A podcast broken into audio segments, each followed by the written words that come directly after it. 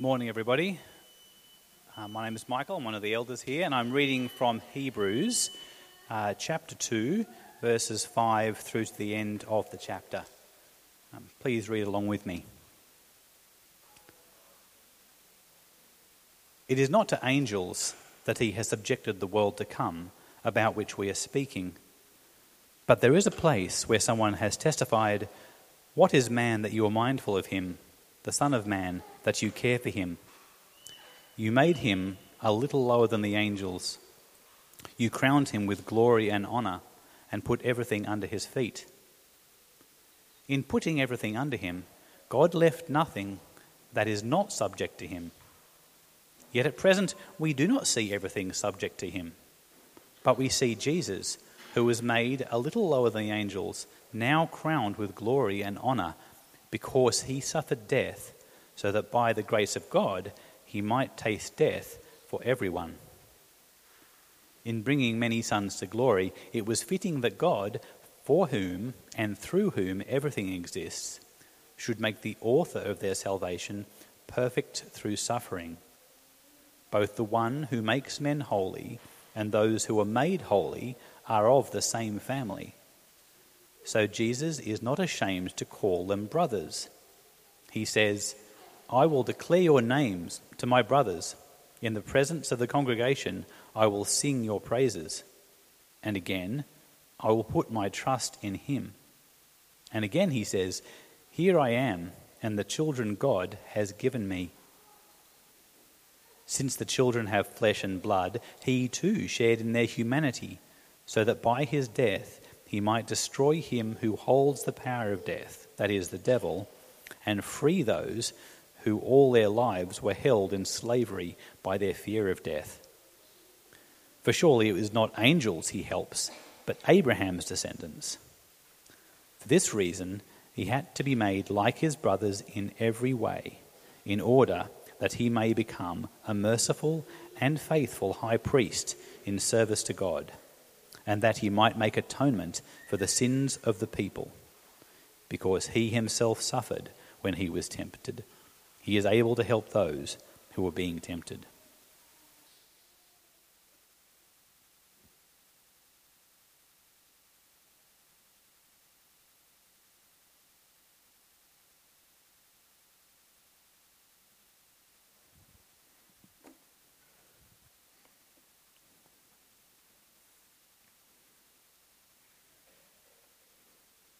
Let me pray again.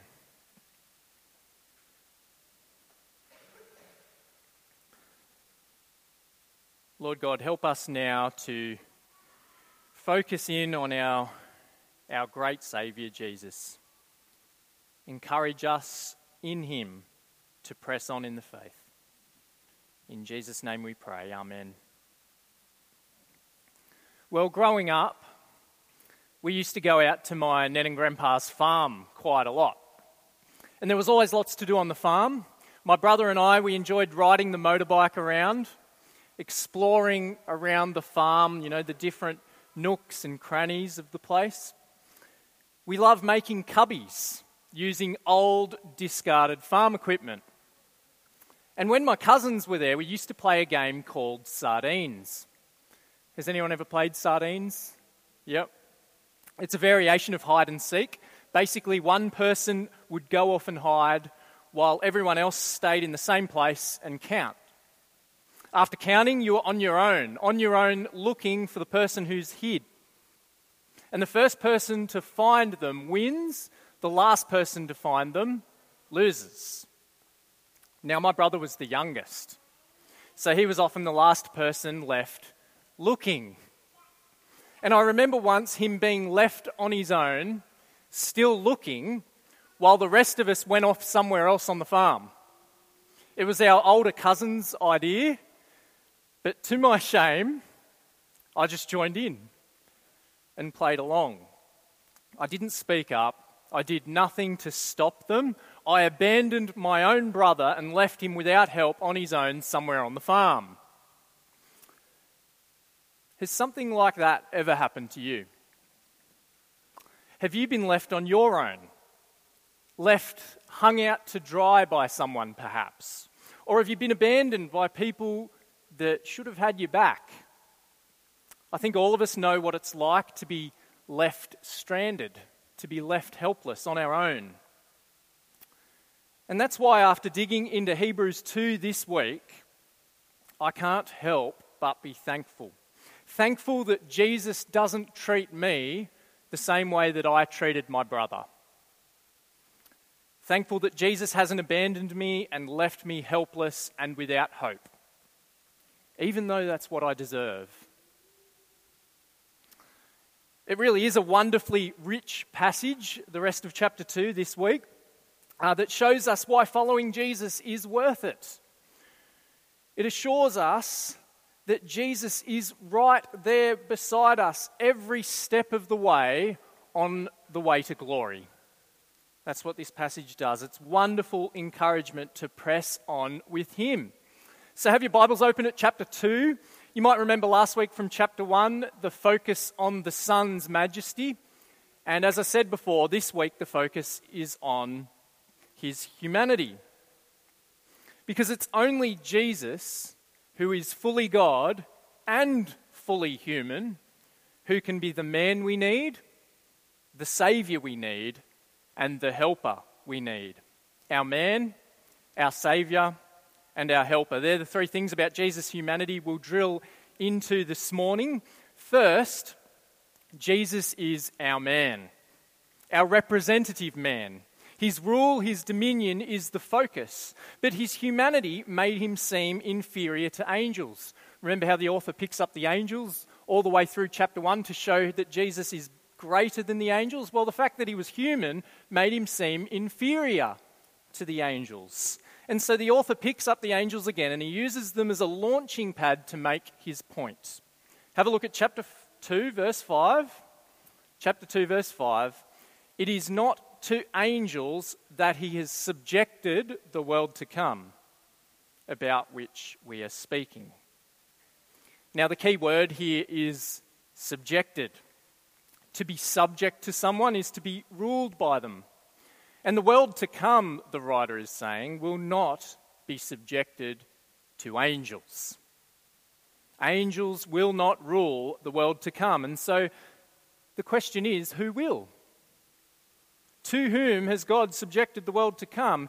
And the answer the writer points to is back in Psalm 8 back in the Old Testament in Psalm 8. And I love the way that he introduces Psalm 8 in verse 6. If you're not good at remembering where stuff is in the Bible, let this encourage you. The writer says, verse 6, but there is a place where someone testified. He's talking about Psalm 8. Maybe he forgot. I don't know. But here's Psalm 8.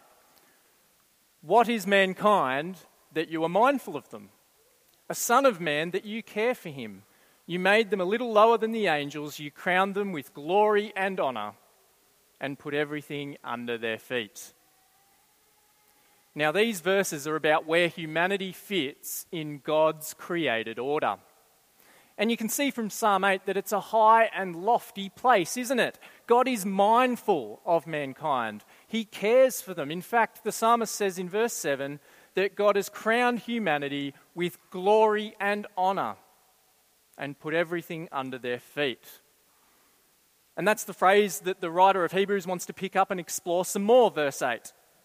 In putting everything under them, God left nothing that is not subject to them. There's that word subject again, or subject. Absolute rule and dominion. That's what's being stressed. Did you notice the double negative there? God left nothing that is not subject to them, just to make it really clear. That's what's taught in Psalm 8. And the writer of Hebrews is simply pointing that out. In God's created order, everything was subjected by God to humanity. And Psalm 8 itself, it's looking back to Genesis 1, isn't it? Where God made people in his image and commanded them to fill the earth and subdue it. In the beginning, God created humanity to rule over all of his creation under his loving rule. He put everything under their feet, he left nothing that is not subjected to them. But Does that seem like an accurate picture of things now? Does it ring true that everything is under our feet? Now, I think the answer has to be not really. Creation is hardly subject to us. It's hardly under our control, is it? If it was, we wouldn't be hearing about devastating earthquakes killing over 45,000 people in Syria and Turkey, would we? Or closer to home, wouldn't there be less chaos in our families, in our workplace, in our relationships? In our house, we, we can't even keep one room tidy for very long. Everything under humanity's rule, there seems to be a disconnect between what we read in Psalm 8 and what we experience in life today. But did you notice our passage acknowledges that, that disconnect? Verse 8 again, the next part of verse 8 in putting everything under them, God left nothing that is not subject to them. Yet at present, we do not see everything subject to them. If humans are supposed to rule the world, something's not right. Something has gone wrong. And the thing that's not right is us. We've gone wrong. We've failed to live up to the role that God's given us in creation as rulers. In Genesis 1, God appoints humanity as rulers, but we know in Genesis 3 that humanity throws off the loving rule of God and tries to go it alone. It's rebellion. It's what the Bible calls sin. Everyone from Adam onwards fails to obey God. So everyone fails to rule the world as God intended under him. That's the bad news. But there is good news. Really good news. And that is where we've failed as God's appointed rulers, Jesus has succeeded. And that's and it's at this point that where we see why the author of Hebrews is so interested in Psalm 8 because he wants to show us how Jesus fulfills God's design for creation. The language of Psalm 8 ultimately points to the humiliation and exaltation of Jesus. You see it in verse 9. Look at verse 9. We've just heard that we do not see everything subjected to humanity, but then verse 9, but we do see Jesus, who was made lower than the angels for a little while now crowned with glory and honor because he suffered death. Did you know this is the first time the writer uses the name Jesus in the letter? And it's to great effect, I reckon, pointing to his humanity, his suffering, and his death. But those things don't signal his inferiority or failure in any sense. His humiliation was temporary. Do you see that phrase? For a little while. How do we see him now? Verse 9 crowned with glory and honor. Jesus rules as our representative man. We see Jesus fulfilling all that was hoped for humanity. Where Adam failed, Jesus succeeds. It's Jesus who has everything subjected to him. It's Jesus who now rules the world and the world to come. But remember from last week, we, we live in the last days, don't we? The time between Jesus' first and second coming. So the rule of Jesus is a now thing, but it's also a not yet thing as well. The subjection has begun, but it won't be complete until his return. And yet it's guaranteed, isn't it? Because Jesus has demonstrated himself to be the faithful ultimate man. He's the real thing, the genuine article, our representative. But do you know the really incredible thing? The really amazing thing? Jesus is more than just an example for us to inspire us. He's not just the demo model that we can only look on with hopeless admiration. That's not Jesus. He's so much better than that. Jesus is our man, our representative man, and he's also our Savior. And that's the next point we're looking at. So we've seen Jesus, our man. Now we're going to look at Jesus, our Savior. Being crowned with glory and honor, it's not the only way that Jesus fulfilled Psalm 8. Jesus also, for a little while, became lower than the angels, as we read. Now, this is a bit weird. Typically, rulers, all conquering rulers, they blaze their way to glory through mighty acts of power, don't they? That's what we see in history, in our world today. People rise to the top they win victory by flexing their muscles, but not Jesus.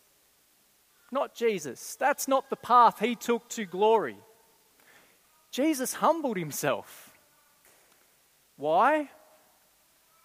Why would the majestic Son, through whom everything was made, why would he lower himself by taking on flesh? Well, the answer is awesome. It is awesome. Check out the last part of verse 9 so that by the grace of God he might taste death for everyone. That's incredible, don't you think? Because of our failure, because of our rebellion, we don't deserve glory and honour, only death and judgment, to be left on our own to, to face the just consequences of our sin. That's what we deserve. But you see, Jesus never failed, never rebelled, and so he didn't deserve judgment. He, he could have moved straight to glory, but he didn't. Jesus chose to taste death for us. And not just death, but lower still, death on a cross. And by doing it, according to verse 10, he brings us to glory. He lowered himself that we too might be lifted up and fulfill what's spoken about in Psalm 8 in Him. Jesus is a wonderful Saviour. And the rest of the passage goes on to, to describe just how great a Saviour Jesus really is. We're looking at verses 10 to 18. And the first thing to notice about our Saviour is that Jesus is our pioneer. Okay? Jesus, our pioneer. Verse 10 In bringing many sons and daughters to glory, it was fitting that God, for whom and through whom everything exists, should make the pioneer of their salvation perfect through what he suffered. Despite what it might look like, the humiliation of Jesus fits perfectly with God's plan for creation. It was all necessary for Jesus to fulfill his role as the pioneer of our salvation. Now, in the army, I'm told, there are soldiers who serve as pioneers. To be a pioneer in the army is a pretty daunting role. These are the soldiers who go ahead of the rest of the troops, who go in the first wave against the enemy. And their job is to clear obstacles natural obstacles, enemy laid obstacles. Their job is to clear the path so that the rest of the troops can follow behind in safety. Isn't this a great image of Jesus' saving work for us? As the pioneer of our salvation, Jesus goes ahead of us. He clears the ground for us, dealing with our sin and condemnation that's why in verse 10 it speaks of Jesus, the pioneer, being made perfect. It sounds strange to us at first, doesn't it? God making Jesus perfect. Jesus remained pure his whole life, he never sinned. But moral perfection is not what's on view here when it's talking about the perfection of Jesus. To be perfect here means to be fully qualified. To be perfect here means to be fully qualified. Have you ever visited the doctor or the dentist and seen their graduation certificate on the wall? I find myself sitting there sometimes checking out what uni they went to and what degree they did. uh, and all that kind of stuff, just to, you know, check whether it's all legit. That gives me peace of mind. To be qualified for a job matters, doesn't it? We want our teachers, plumbers, pastors. We even want our baristas to be qualified. And fair enough, too, given the price of coffee. But most of all, we need a qualified Saviour. Most of all, we need a qualified Saviour. And that's Jesus. God has made him perfect. He didn't go to uni, he didn't go to CIT, he went to the school of suffering. Jesus is qualified as the pioneer of our salvation through what he suffered. It was the only way to bring us to glory, the only way to bring us into his family. And the family relationship is the second thing I want us to notice about our Saviour. Jesus, our brother. Look at verse 11. Both the one who makes people holy and those who are made holy are of the same family. So Jesus is not ashamed to call them brothers and sisters. How beautiful is that? Jesus is not ashamed to call you, to call me, if we belong to him, his brother, his sister. Isn't that amazing? No matter, what, no matter what other people think of you, whether you're honored or despised, it's not a true measure of your value. It's what Jesus thinks of you that matters most. Our crucified and exalted Saviour is not ashamed to call you brother or sister.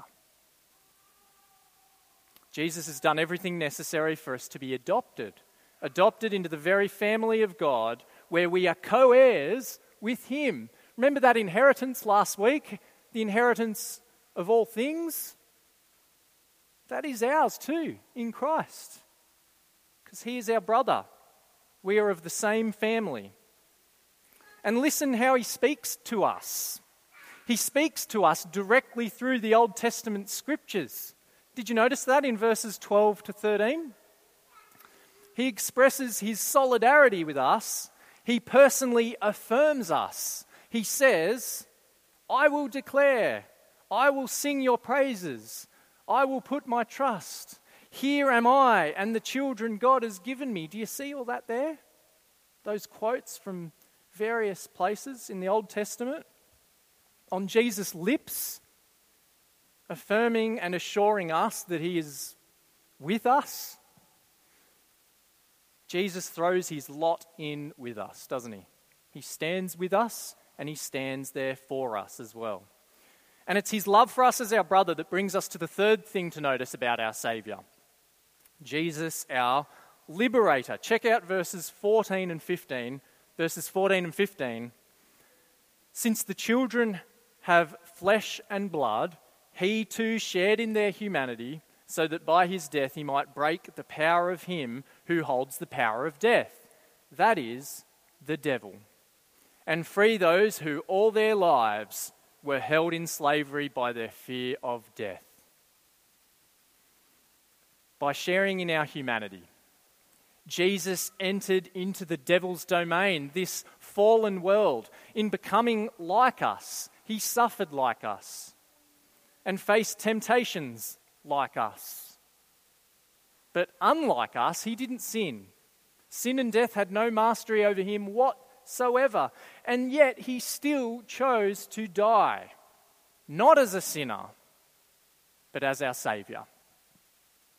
He died to free us from the power of the devil, the devil who held us by the fear of death.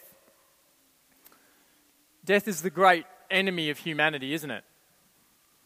We try to ignore its reality. We attempt to hold it off at arm's length. We sentimentalize it or try to, but we still fear it. We fear its inevitability. We fear what's unknown beyond it. We fear the way it leaves all our efforts in life meaningless. On our own, without Jesus, we are slaves to our fear of death. But Jesus, our Saviour, liberates us. He liberates us from that slavery. We will still face death, of course, but we can face it now without fear, without uncertainty, without terror. Because for those who belong to Jesus, death now is the doorway to glory. Death is the doorway to glory. But it's only because Jesus is now at the right hand of God interceding for us that we can even say that. We've seen that our Saviour Jesus is our pioneer, He's our brother, and He's our liberator. Now, the final thing to notice about Jesus, our Saviour, is that He's our high priest. Verse 17 For this reason, He had to be made like them. Stressing that all the time, this passage, isn't it? Had to be made like them, fully human in every way, in order that he might become a merciful and faithful high priest in service to God, and that he might make atonement for the sins of the people. Jesus is the mediator between us and God. He's our perfect high priest because he offered himself as a perfect sacrifice once for all. We'll read a lot more about that in chapters 5, 6, 7, and 8. But it's only Jesus that we have someone who can represent us to God. And so, if you haven't yet surrendered the control of your life to Jesus, it's not too late. It's not too late. I want to say, in all honesty and with gentleness, apart from Him, you're left to face life alone, dealing with the consequences of your own sin, the wreckage and carnage of that, and the sin of those around you. And more than that, if you're trying to do it without Jesus, you're left to face the justice of God alone. But you don't have to be alone. That's the good news. You can entrust yourself to Jesus. He won't let you down. He's our man, our representative man. He's our Saviour, our great Saviour. And finally, He's our helper. That's what I find so encouraging about the very last sentence of our passage today. Jesus doesn't just take his place at the right hand of God and, and wait for us to come along behind him in our own strength and in our own power, does he? He doesn't just leave us alone. He continues today. He will continue tomorrow and every other day to be our helper. Verse 18, have a look at verse 18, our final verse. Because he himself suffered when he was tempted, he is able to help those who are being tempted. You see that there? Because he suffered and he was tempted, he's able to help us when we're tempted. That's great, isn't it? Because as Christians, we still fail. We're frail. We fall short of that, that, that Psalm 8 ideal for humanity. We haven't yet reached the final destination of the new creation. Life is hard. We let ourselves down, we let Jesus down, we let others down, and then we're let down as well. And so we're still tempted to drift away, aren't we?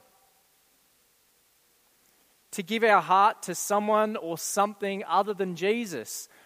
We're still attracted to the idea that there might be another path that will be better than the path that Jesus carves out for us. But, brothers and sisters, Jesus promises to help us. He knows what it's like to be tempted. He knows what it is to wonder if God's way is the best way. He knows what it is to wonder if God's promises are real. Jesus knows that.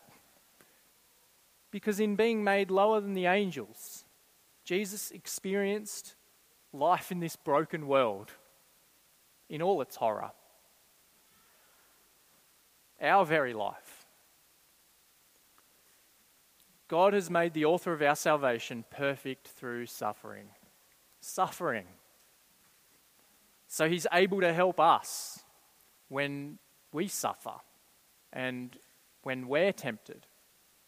And in Hebrews chapter 4, the writer returns to this idea and expresses it beautifully like this. Chapter 4, verse 15 For we do not have a high priest who is unable to empathize with our weaknesses, but we have one who has been tempted in every way, just as we are, yet he did not sin. Entrust yourself to him and his care. Give careful attention to Jesus. Fix your hopes and your dreams on Him. Look nowhere else but Him, because He's the perfect pioneer of salvation, our salvation, who saves us into His family, who calls us brothers and sisters, who liberates us from the power of the devil, all through His own sacrifice as our great high priest. And as we journey behind Him and with Him, to glory and honor, he continues to help us press on to the very end. So let's pray.